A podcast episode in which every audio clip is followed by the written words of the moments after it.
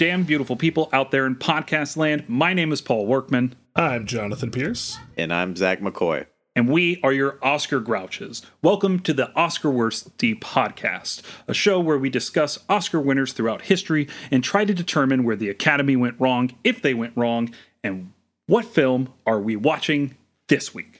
We're watching Cimarron from 1931, which is a delightful tale about westward expansion and how grateful the natives were for white validation. Oh, that's Yeah, a little too on the nose. I um, I uh sent a, a, a wonderful gift that I told them would not be able to translate to uh, or a meme uh, that would not be able to translate to podcast land, but I'm gonna give it a try.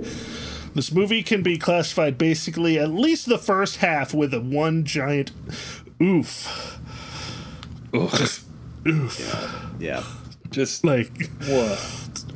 the first half of this movie makes you just go, oh no, no, oh no, no. Like, Yeah, then the And- second half is. Uh, Uh, all right, you know a what? muddled, it's a muddled mess that moves entirely too quickly. The pacing in the second half is garbage. the pacing is really bad, but I kind of enjoyed it in a way that was making me go, all right. There is not one redeemable character in this entire movie. Again, we go back to everybody's the bad guy because it seems to be the the the uh, real theme of this podcast because so far that's been the case.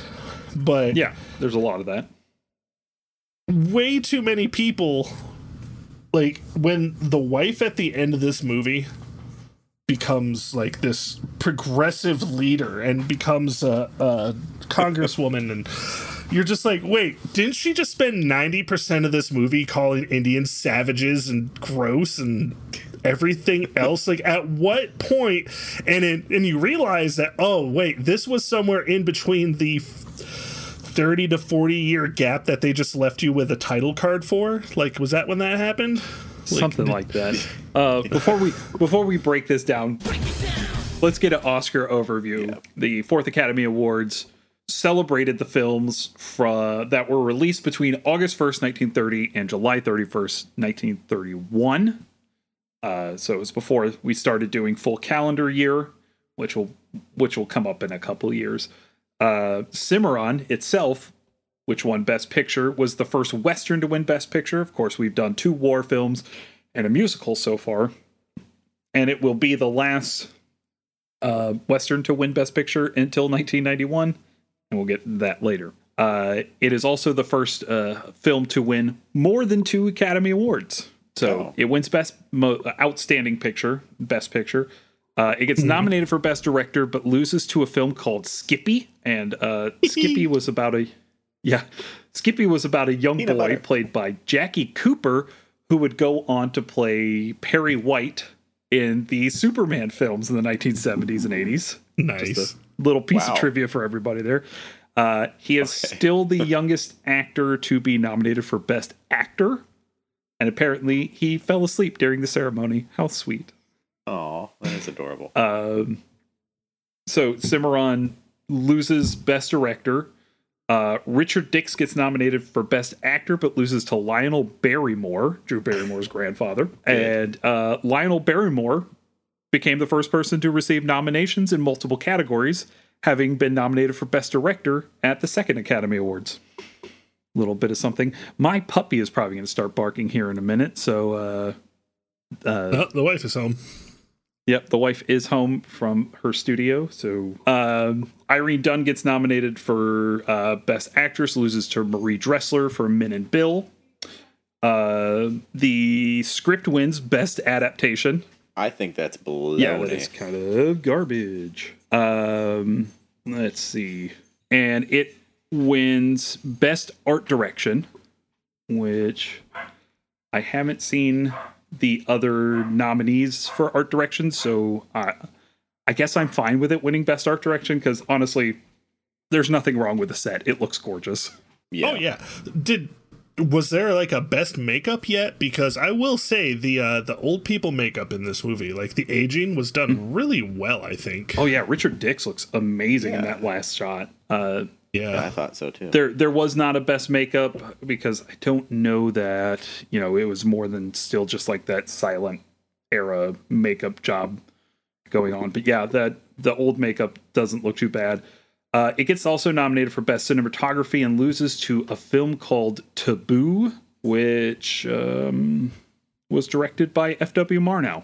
So seven nominations, it wins three, and um that's pretty much the Oscar breakdown, except for the fact that they added a category, and I think it was oh, it was the the adaptation. The best adaptation of a previous source material gets not uh, gets added as a category, and Cimarron is the first film to win it.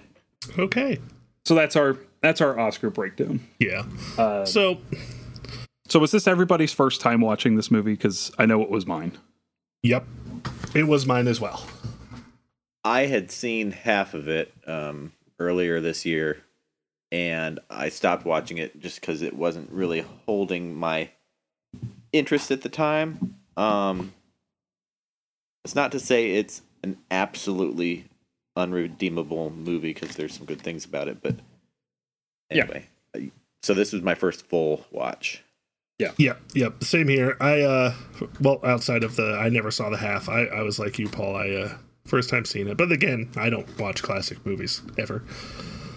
Um like I said I I started messaging you guys while I was watching it, and that first half I was like, how much of this do you think I have to watch until I can probably turn it off and go, ah, let's read about the snippets. and and then it kind of got to a point where it's like, all right, this is kind of getting my attention, and then it kind of kept it. I don't know, like I.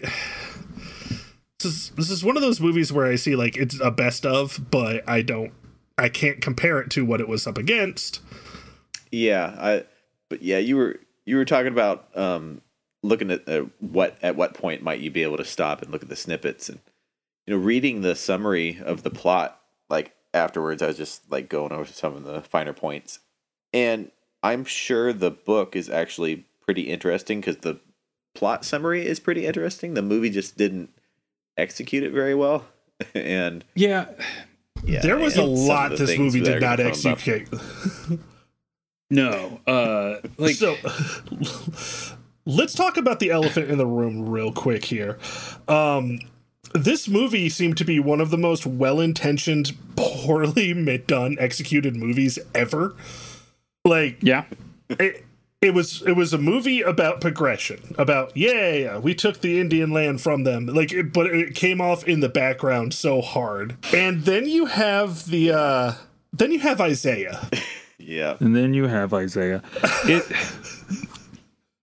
I don't know, like I I just kept watching this movie, like okay, this is uh this is affluent white liberalism at its finest.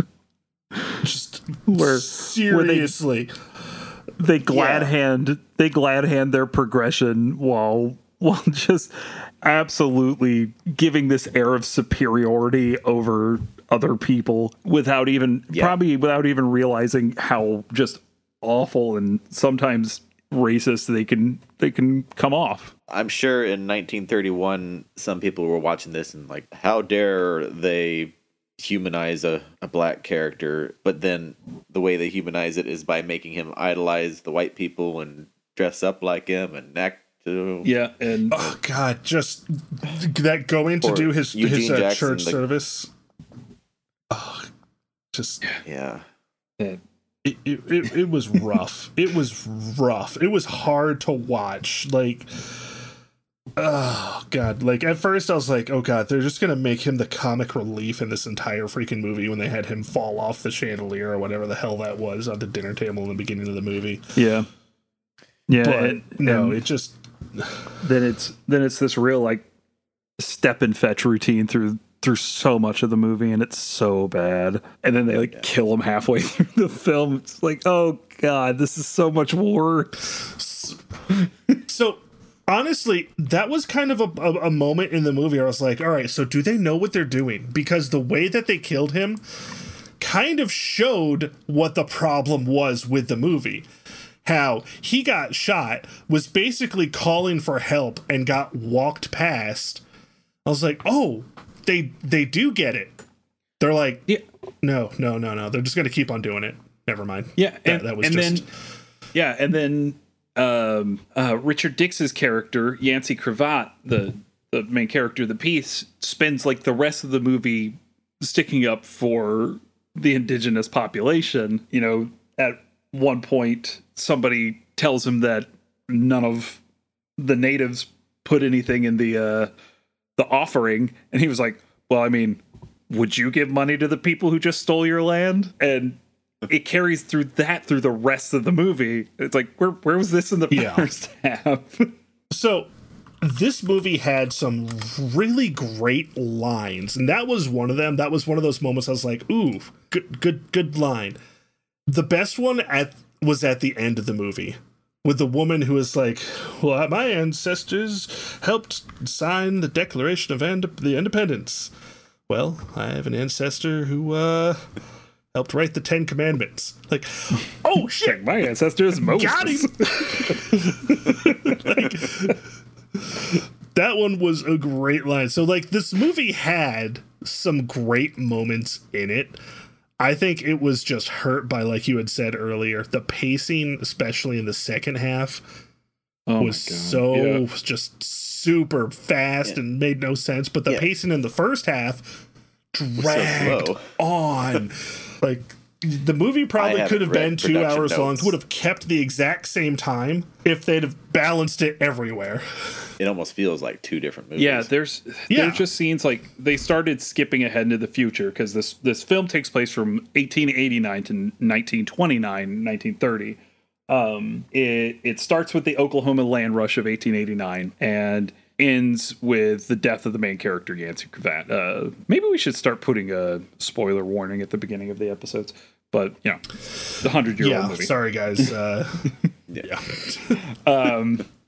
So anyway, They wouldn't have to worry about that if they do the watch along. That's watch right. alongs. So so you only have yourself to blame and and us a little bit. So as they're going through the story, they're just jumping like five, six, seven years at a time. And there's there's a couple parts where you just you jump into like 1807 and you're in 1807 for like five minutes and the next thing you know you're in like 19 whatever else. Yeah. 1907 to 19 whatever else. Uh, it, just that little five minute segment does so little to help propel most of the most of the character development, especially with Yancey, who has this this yearn to always move and go forward and conquer something else. He he left his home in what was Kansas at the beginning of the movie to to go Wichita. Yeah, Wichita, Yeah. Kansas. uh, and he leaves that to to go help conquer Oklahoma and get a piece of land down there to be part of that exciting thing. And then like ten years later, he's like, I- I've been here entirely too long, and I don't feel like I belong here anymore, and I'm leaving. And he just up and fucks off. Forget my family. Well, so and that that was the biggest problem I had. It's like, all right, so we skipped five years, came back to him coming back, finding out that the mom, you know, the kids grew up okay. The mom kind of took over the the newspaper. Cool. hmm Homeboy comes back in a military uniform during the Spanish Indian War. Yeah. We go to address what that dude was doing. like, I feel like there was something happening in that five years that might be a little bit more interesting. You know, and and they only bring it up like you only know because he's in a military uniform and and the only line that they talked about it was did you fight yes i did sugar like that's about it that's all you got And the people gossiping, I guess you know, that's not really a good plot device, though. No structure wise this movie was all over the place and didn't know what it wanted to do and or be it right. I, I, I, I can I can get the gimmick of all right. This went from I mean this was a huge gap of technology in itself from nineteen or from eighteen eighty to nineteen uh, diggity, but it's and you see it and it's really cool how it's done because you start off with this movie with them literally racing into the Oklahoma expanse. and then the movie ends with like oil drills and cars everywhere and everything. And it's, you see that, and it's it's truly amazing to look back at what the movie started off as. But you spent at least half of this movie as a cowboy film. Yeah. You can't. You, you Yeah. need to spread that out a lot more than what it did. Yeah, and and you know, and this is one of those one of these films that is this decade spanning epic about one family and what they were doing through this time. And I guess the bigger problem, the biggest problem I had with this movie is I've just seen it done better so many more times before seeing this. Like it or not, Gone with the Wind is four hours, so it really takes into account it really takes into account the the depth of those characters and their expansion throughout time and history and whatever other problems it have is, is beyond is besides the point that I'm making right now. We have that conversation coming up in a few weeks.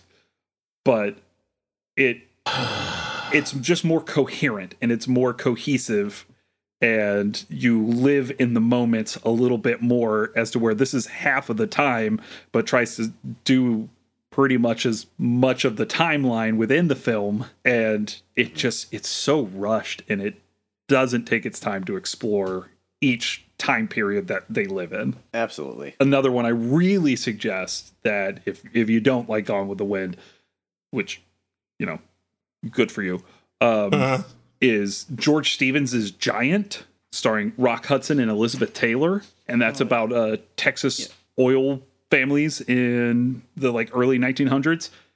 Excellent film, and it is. It lives in the moments it's in. It has something to say.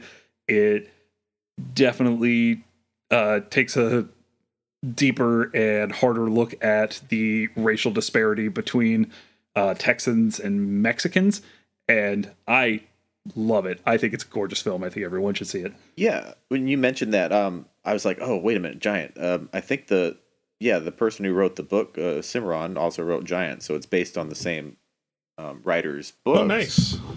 They just did a much better job adapting um, Giant than they did this. Obviously, it's twenty years later, but still, it makes me wonder how good the book is. I, I, I know another one to bring up that kind of does the way that this kind of long, uh, a full life story is really what I think it would be called here, where you kind of see how the generation goes.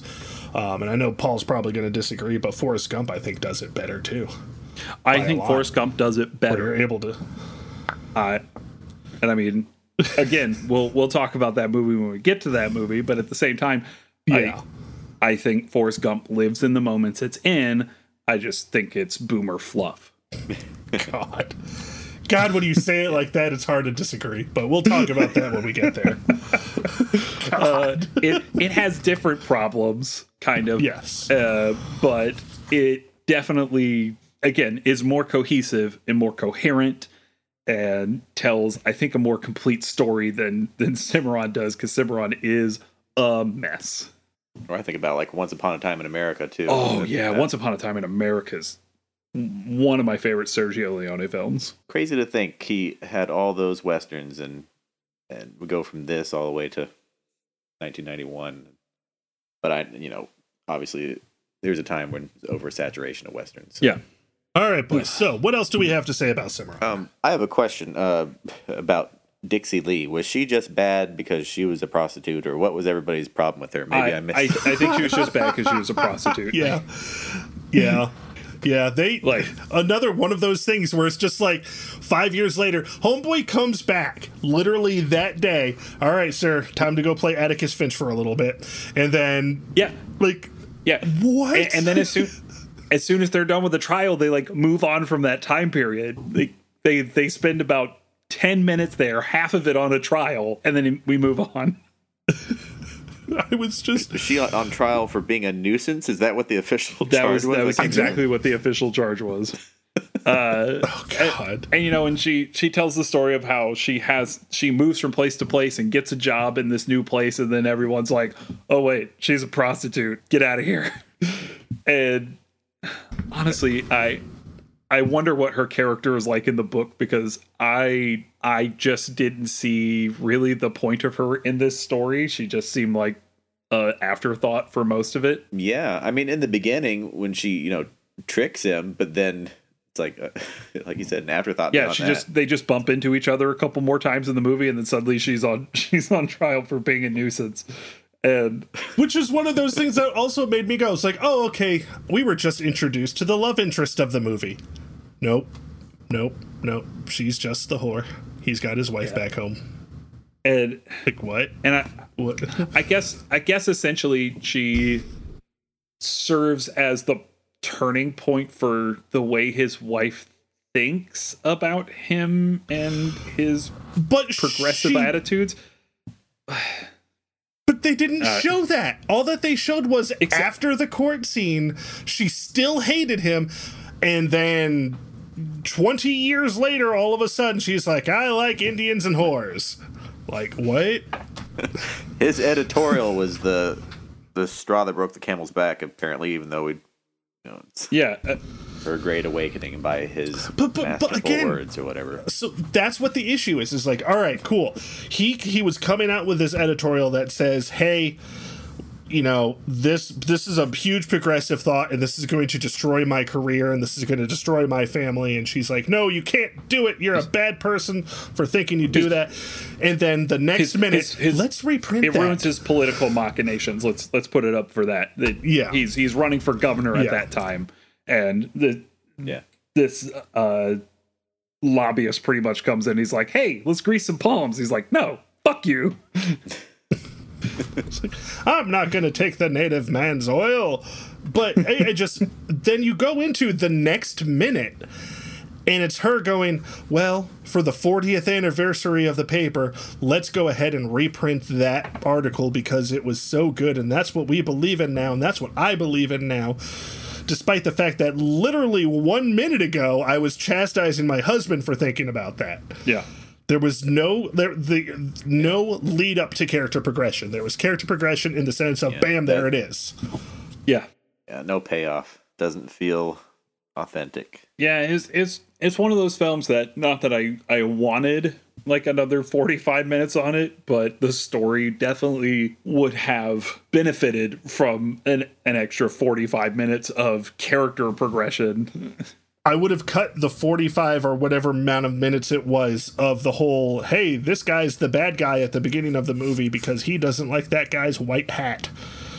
yeah, That that whole lead up to that because that was going to be his first story or whatever it was. th- Zero payoff to that. Like the the one fighting scene there was when Yancey kind of became the hero of the town when the bandits came in to shoot the bank. That stuff was cool. I liked it. Was it necessary? Yeah. No. pretty good. Did it have anything to do with the rest of the movie? Not really. I But I like the the the bad guy thing. Yeah, I I liked the moment where he had to shoot the kid, which is the name of the character in the movie, not a kid, the kid, uh, who Yeah. who he meets earlier in the film because he comes to rob him and his wife while they're on their way to Oklahoma, and he's like, "Oh, the kid, how you doing?" He's like, "Oh, Yancey, I guess I'm not robbing you." But like that moment Yeah. where he he's I think forced yeah, to it was an him. important moment to make him like a town hero. Yeah. Yeah, and I think It you was. could. I think It- it you just- could cut that other bad guy and and flesh out that relationship. A Yeah, bit exactly. Exactly. So I think that that that kind of brings up just that at least wraps up everything on that end is just this movie was not this this movie suffered from pacing in every possible way. And it just kind of proves that how important pacing can be in a film because you take away so much like character progression and you add stuff that doesn't need to be in there. You just need to know how structure works. And this movie just kind of didn't have a climax. It didn't have a falling resolution. It didn't have really anything to climb you to that climax. It just kind of was like here's a bunch of here's one really long story and then some really very short stories put together Right. even though it has this you can't call it an arc it's just a bunch of crap put together Yeah, but it wasn't bad crap there was story there there was good story there it just wasn't given to us well yeah, Right. so Which which makes me all the more angry at one Oscar for best adaptation for writing, which is I think Yeah. the weakest part of the yeah. movie. I I absolutely agree Yeah. with Uh, I'll say, I think the strongest part of this movie is I thought Richard Dix was great. Yes. I- Yeah, this I- is this is one of those. Yeah. Despite my not liking the characters, I, I definitely enjoyed the people playing them. Yeah, uh, and I especially think Richard Dix was at least commanding enough of the screen that he made Yancey as interesting to watch as he could with what he was given to work with. Yeah. True, especially Absolutely. his um, hair acting in the courtroom scene. Oh God. Yeah. I kept staring at his hair the entire time in the courtroom. Like, what are you going with that? All right, so I think it's uh, possibly time to ask that very, very important question, guys. Okay. So, Paul, Yeah. did this deserve to win Best Picture? I'm going to go with no. I think this film is a mess. Uh, I can't get past the horrifically racist first half that tries to turn itself around in the second half and start patting itself on the back with how progressive it is.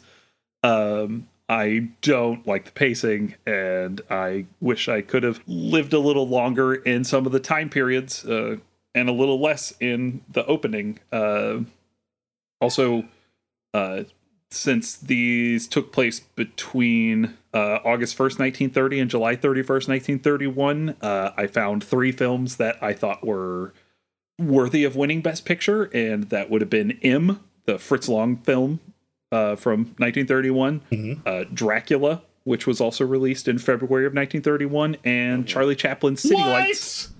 What? What? Oh my god! Dracula was n- available and City Lights was available, and none of them. none none of these three films m m probably one of my top 20 favorite films of all time none of these films got nominated for a single academy award yeah, that's. Uh, I'll wait until I I. I, I I get asked the question. uh, so uh, with with those three available films i'm going to say no absolutely not those one of those should have won i haven't seen anything else again in this year we're going to start getting to films i've seen before oh I've, i have seen the public enemy the uh, james cagney film which got nominated for best original story and that's also better than this film so Zach, did this deserve Best Picture? No, um, I'm going to be a bit of an echo of Paul here, but I feel exactly the same as what he said. Um, it, I don't know if it really kicked off the trend of Hollywood and the Academy patting itself on the back for solving racism or whatever while still being actually racist. So, but it was disappointing, especially again coming off of last week when we had such a good movie. Yeah, we're Yeah. we're starting we're starting to get a one for one, uh, one and then one kind of thing right now. Um, and, and being the uh, filthy casual that I am when it comes especially to classic movies, I, I really can't say much as to if this deserved Best Picture outside of when Paul just told me that it was Dracula was available within that time frame and it didn't even get mentioned. So fuck the Academy. I've been saying this for years, but now I know I can say fuck the Academy since 19 uh, diggity. So good to know. Good to know. But now we have a really more important question to ask Paul.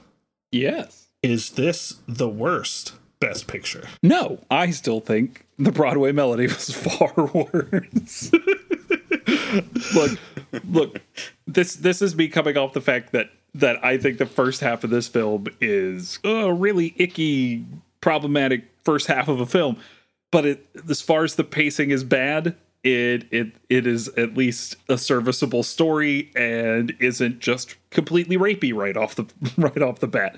So uh uh, it's it's it's kind of hard middle ground. I'm just gonna go with the fact that I think Richard Dix is a really strong lead, and it has ideas that it doesn't thinks are good and doesn't quite execute on great. But yeah, Broadway Melody still the bottom of my barrel. Fair enough. Zach, same question. Yeah, no, um, it is not the worst Best Picture because I still also thought uh, Broadway Melody was worse and more boring.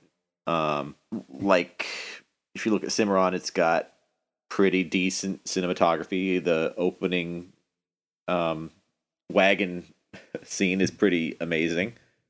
Um, sets are great. Like you've mentioned, the the makeup was really good. Aside from, I'd say aside from the horribly racist caricatures, but you know, it is 1931. I don't forgive it, but I understand it. Um, so no, I'm. It's not the worst. And I'm just going to go ahead and agree with the both of you. Broadway Melody, I fell asleep and did not want to catch up on what I missed. And this one at least kept me awake. In fact, kept me awake more than it did Paul. So Oh well, I did watch it kind of late when I first watched it, and I had a snuggly puppy with me, and uh, I fell asleep probably in the last 30, 40 minutes. But I did go back and rewatch it. So if that says anything, I I may not have also Yeah. finished Broadway Melody had I fallen asleep during that. Yeah. So there we go. That gives Broadway Melody a streak of three weeks now. Yeah. Uh, one, two, Yep. Yep. yeah, three weeks. So congratulations, Broadway Melody. You still suck. So, all right.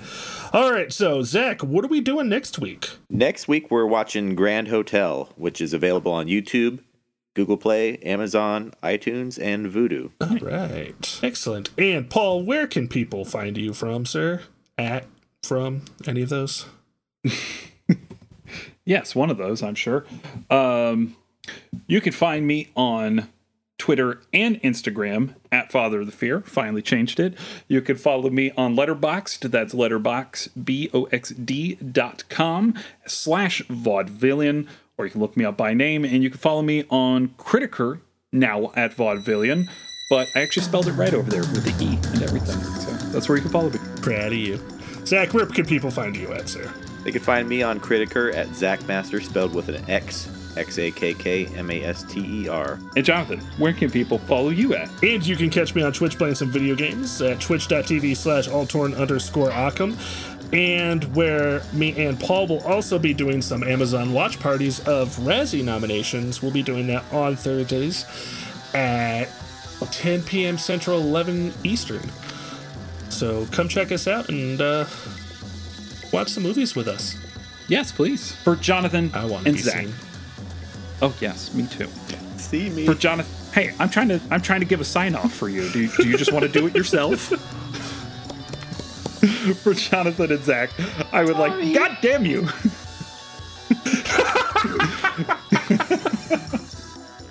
Uh, for Jonathan and Zach, I would like to wish you all to have a damn fine day.